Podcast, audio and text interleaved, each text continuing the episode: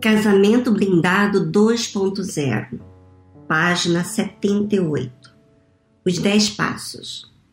Primeiro, reunir e iniciar comunicação imediatamente. Segundo, ouvir. Terceiro, fazer perguntas. Quarto, focar nos fatos. Quinto, explorar ideias. Sexto, propor uma solução. Sétimo, concordar com o plano de ação. Oitavo, definir quem fará o que e fazer. Nono, ver se está funcionando. Décimo, sim, continuar. Não, repetir o processo. Atente para esses 10 passos e perceba a ausência de emoção neles. É um processo lógico e racional, não emotivo. A beleza desse processo está no fato de que você já o pratica diariamente no seu trabalho. Ninguém conseguiria manter uma empresa ou emprego sem praticar isso. Você já segue esses 10 passos instintivamente, ainda que não pense neles como 10 passos distintos, mas você os pratica várias vezes ao dia, a cada minuto.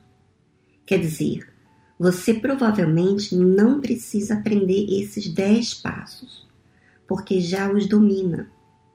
Precisa apenas transferir esse conhecimento para o seu casamento e aplicá-lo quando for resolver problemas. Bom, bem simples, né? Esses 10 passos, como o Renato comenta aqui, que quem está conduzindo uma empresa, quem é responsável, quem é uma pessoa que administra uma empresa, ela toma essa atitude desses 10 passos sem ninguém ensiná-la. O próprio instinto de sobrevivência, né, o faz. Agora, interessante que quando está relacionado a relacionamentos, então se esquece de usar algo racional e sim as emoções. Nós temos que avaliar no nosso dia o que nós estamos fazendo que não está trazendo um bom resultado no nosso relacionamento. Seja no casamento, seja você filha, esposa, funcionária. Em qualquer situação, você tem que avaliar, porque isso vai falar de problemas que estão guardados dentro de você.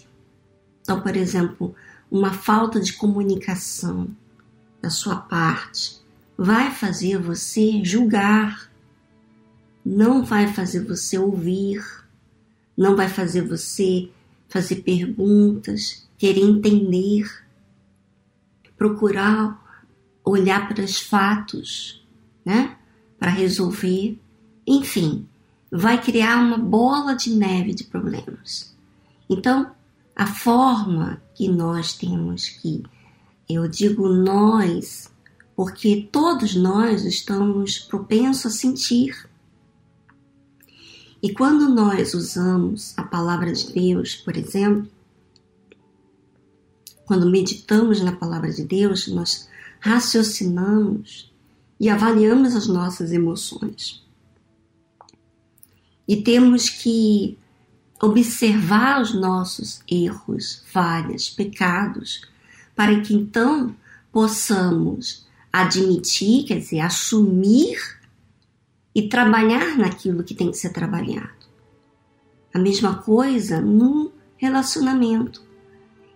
E às vezes você, internauta, você tem problema de se relacionar com Deus. Nada do que você faz tem dado resposta. Quer dizer, Deus tem respondido às suas orações, de repente seus propósitos. Por quê? Porque provavelmente você tem feito em um intuito, não com a fé, mas com emoção. E emoção não traz resposta de Deus. Ele não entende esse idioma emoção. Ele não atende à emoção, porque a emoção não é algo sincero da sua parte. Então, avaliemos a nossa conduta. E isso, minha amiga, você tem que fazer diariamente. Diariamente. Por isso que você ouve tanto falar sobre salvação. Porque a nossa alma está propensa a sentir. E aí está a confusão toda. É que queremos resolver problemas na base das emoções. Então, aprenda a exercitar, aprenda a reparar, vigiar as suas atitudes. É interessante que, entre esses 10 passos, os 4 primeiros passos, que é comunicação, né? Reunir, iniciar a comunicação imediatamente. 2º, ouvir. 3º, fazer perguntas. E 4º, focar nos fatos. Isso é uma busca. Isso é descobrir o problema. Para eu começar uma comunicação, para me ouvir, para me fazer perguntas e focar nos fatos, é eu estar interessado a descobrir de fato, de verdade, o que está acontecendo de errado. E depois, o 5º ao 7º passo, que é o 5º, é explorar ideias.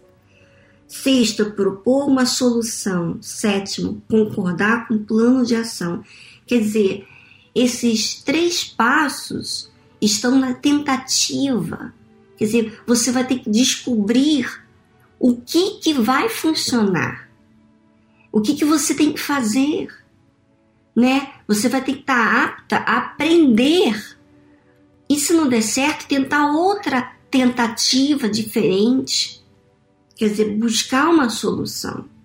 E depois, no 8º, 9º e 10º, é você executar o acordo, né? Definir quem fará o que e fazer. Ver se está funcionando. Sim, continuar. Não, repetir o processo. Quer dizer, avaliar tudo. Quer dizer, você tem que estar atenta às suas tentativas, ao que cada um está fazendo e propor a mudar, se é possível. Você tem que mudar as ideias, as propostas para atuar naquele plano de ação. Você vai ter que avaliar, quer dizer, você vai ter que usar algo que é inteligente, você vai ter que raciocinar para ver se está funcionando. E isso, minha amiga, eu tenho que fazer isso em todas as áreas da minha vida, até no meu trabalho. Tudo eu tenho que avaliar se aquilo está atendendo à necessidade da proposta daquele trabalho. Bom, minha amiga internauta, nós estaremos aqui semana que vem dando continuidade ao Casamento Blindado 2.0. Mas fique aí a dica. Vigie, né? Vigie as suas atitudes, as suas palavras, os seus planos, para que então você possa avaliar se está sendo uma emoção ou uma fé inteligente. Um grande abraço. Semana que vem estaremos aqui dando continuidade ao Casamento Blindado 2.0.